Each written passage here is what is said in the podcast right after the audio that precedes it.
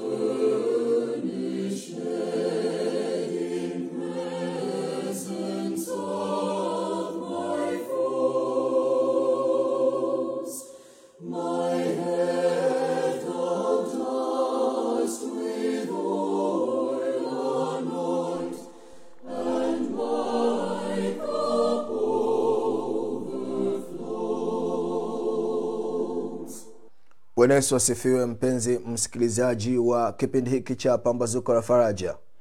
Ninamshukuru mungu kwa kuwa ametukutanisha tena asubuhi ya leo. Tunapoenda kutafakari neno lake takatifu. Asubuhi ya leo tunapaswa kumshukuru mungu kwa sababu ya wema na fadhili zake katika maisha yetu. Maana mimi na wewe unayesikiliza matangazo haya hatujafanya jambo lolote jema lile lililofanya mungu atupatie tena siku ya leo bali ni rehema na fadhili zake tu ndizo zimetuwezesha kuiona siku ya leo. Wako wengi ambao jana tuliingia nao vitandani lakini kwa bahati mbaya wenzetu hawakufanikiwa kuamka asubuhi ya leo bali wamelala usingizi wa mauti. Haijalishi una, una unasikiliza kipindi hiki ukiwa katika hali gani haijalishi pengine labda uh, uh, uh, unapitia changamoto fulani ngumu katika maisha yako. Pengine una ugonjwa fulani mkubwa bado unakuandama. Pengine mambo yako hayajakaa sawa bado unaendelea kustruggle unahangaika. Asubuhi ya leo nataka nikwambie neno moja. Mshukuru mungu kwa sababu amekupatia tena siku nyingine. Hii ina maana ya kwamba mungu ana mpango na wewe. Na kama mungu ana mpango na wewe basi jiweke sawa. Maana kupitia kujikabidhi kwake asubuhi ya leo bwana ataufunua mpango wake kwako kwa ajili yako asubuhi ya leo. Basi asubuhi ya leo tutakuwa na tafakari ambayo imejengeka katika kitabu cha yeremia 17 fungu la 14 biblia inasema uniponye e bwana nami nitaponyeka uniokoe nami nitaokoka. Kwa maana wewe ndiye uliye sifa zangu. Uniponye e bwana nami nitaponyeka. Uniokoe nami nitaokoka. Kwa maana wewe ndiwe uliye sifa zangu. Tuombe. Baba yetu na mungu wetu mwema asubuhi ya leo tunakushukuru tena umetupatia siku nyingine tunakushukuru kwa sababu kati ya wengi tuliolala jana usiku sisi asubuhi umetufanya tuhesabiwe kati ya wahai. Na hivyo hii inatuambia una mpango na sisi. Ufunue mpango wako katika siku yetu ya leo ili bwana tuendelee kuishi katika tumaini la uwepo wako katika maisha yetu. Utuoshe dhambi zetu na kututakasa na makosa yetu na ukatulinde na mwovu sisi na familia zetu tunapoenda kutafakari neno lako asubuhi ya leo roho yako mtakatifu kapate kujaza mioyo yetu ili tunapolitafakari kapate kuwa na msaada katika maisha yetu ya sasa na umilele. Maana tunaomba katika jina la kristo bwana mwokozi wetu mwema. Amen. Biblia inatuonyesha yeremia katika kitabu hiki kilichoandikwa na yeye mwenyewe katika sura ya 17 fungu la 14 wataalamu wengi wa maandiko wanakubaliana kwamba katika fungu hili yeremia hasa kuanzia fungu hili la 14 mpaka fungu la 18 yeremia alikuwa akiomba kwa mungu. Na wakati yeremia akiwa anaomba kwa mungu biblia inatuambia ama wataalamu mbalimbali wa maandiko waliochunguza vizuri fungu hili wanatueleza ya kwamba yeremia hapa hakuwa anaomba kwa ajili ya taifa bali yeremia alikuwa akijiombea yeye mwenyewe. Nasikiliza vizuri. Yeremia ni moja kati ya manabii ambao walitumika kwa tabu sana. Yaani huduma yake iliandamwa na changamoto nyingi sana. Wakati mwingine yeremia alikuwa anapotoa unabii mfalme hataki kusikia ule unabii anamkamata anamfunga anamfunga. Kulikuwa na kisiki fulani katika katika katika katika koti katika, katika uwanja wa nje wa jumba la mfalme. Na hivyo alikuwa anamkamata anamfunga katika kile kisiki. Na yeremia hapo mchana kutwa usiku kucha siku baada ya siku mvua yake jua lake ananyeshewa ana, ana, ana, ana jua. Na, na, na, kulikuwa na mwandishi wake tu mmoja alikuwa anamwandikia anapokuwa akitabiri. Ndipo alikuwa anampelekea angalau chakula yeremia. Lakini alikuwa amefungwa anateseka. Wakati mwingine waliona adhabu hiyo haitoshi. Walimkamata na kumsweka katika mashimo. Ndani kabisa ya shimo lililochimbwa anatumbukizwa. Mfalme aliona ni heri kumwamini kuamini manabii wa uongo waliotabiria wema waliotabiria uongo ambao ulikuwa anaupenda kuliko kumsikiliza yeremia ambaye alikuwa akitabiri juu ya ukweli uliotoka kwa mungu ukweli ambao ungewasaidia wana wa israeli wajiepushe na balaa ambalo lingekuwa linakuja mbele yao kwa sababu ya uwasi wao wa neno la mungu. Na hivyo yeremia akateseka akapata shida. Na inafika wakati yeremia anamwomba anamlilia bwana akimwambia bwana ninakusihi upate kunirehemu upate kunisaidia. Nisikilize vizuri. Pengine inawezekana kabisa unapitia uzoefu wa yeremia. Unateseka sio kwa sababu umefanya ubaya bali unateseka kwa sababu ya wema wako pengine pale kazini wewe umekuwa mwaminifu hutaki kujihusisha na vitendo vya rushwa. Pengine katika jamii ya wafanyabiashara wenzako hutaki kujihusisha na vitendo vya rushwa. Wewe umesimama kwa uaminifu. Wenzako wanakuona ni mnoko. Wenzako wanakuona ni mnafiki. Wenzako wanakuona unawazibia unawazibia nafasi. Na hivyo wanakufanyia mipango mbalimbali ili mabaya kukute. Wanakutengenezea kesi na skendo mbalimbali ili basi a, a, kibarua chako kipate kuota nyasi. Wanakufanyia kila aina ya hila na fitina ili ajira yako ipate kukaa vibaya. Watu wanakufanyia ubaya sio kwa sababu ya we, ubaya uliowatendea bali kwa sababu hawawezi kuvumilia wema ambao unaotenda. Wako watu wengine wanakuchukia. Wanakuchukia sio kwa sababu umewatenda vibaya. Aa, wao wanakuchukia tu wanajisikia kukuchukia tu kwa sababu ya kile ambacho mungu ameweka ndani yako. Wanaumia kwa sababu ya kile mungu alichoweka ndani yako. Wanaumia wanapoona mungu anakutumia. Roho zao zinawauma wanapoona mungu yuko pamoja na wewe. Nataka nikwambie usikate tamaa wakati watu wanakushambulia kwa sababu mungu yuko pamoja na wewe. Maana mungu ambaye ameanza na wewe atamaliza na wewe mungu ambaye anakupigania mungu ambaye alikupigania siku zote ataendelea kukupigania. Lakini sikiliza vizuri kuna jambo la maana nataka nizungumze hapa. Hawa ambao walikuwa wanasababisha yeremia ateseke ni manabii wa uongo. Walikuwa nao wanajiita manabii. Walikuwa ni wayahudi ambao mfalme aliwapatia upendeleo. Na aliwapatia upendeleo kwa sababu wao walikuwa wakitabiri e, mambo mema wakitabiri vitu laini laini. Wakati israeli ikiwa imeasi mungu anampatia yeremia neno lake anawaambia ukawatangazie watu wangu ya kwamba wasipoacha dhambi wata, wataangamia. Hawa manabii wa uongo walikuwa wanaenda kuwaambia watu jamani msiwe na wasiwasi. Hamna atakayepata tabu yoyote. Maisha yataendelea tu kuwa mazuri. Hakuna tabu inayokuja. Hawa manabii wa uongo waliongea vitu ambavyo mungu hakuwatuma.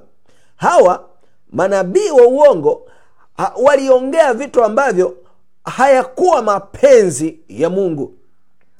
Na hivyo kusababisha uh, kusababisha wapendwe na mfalme.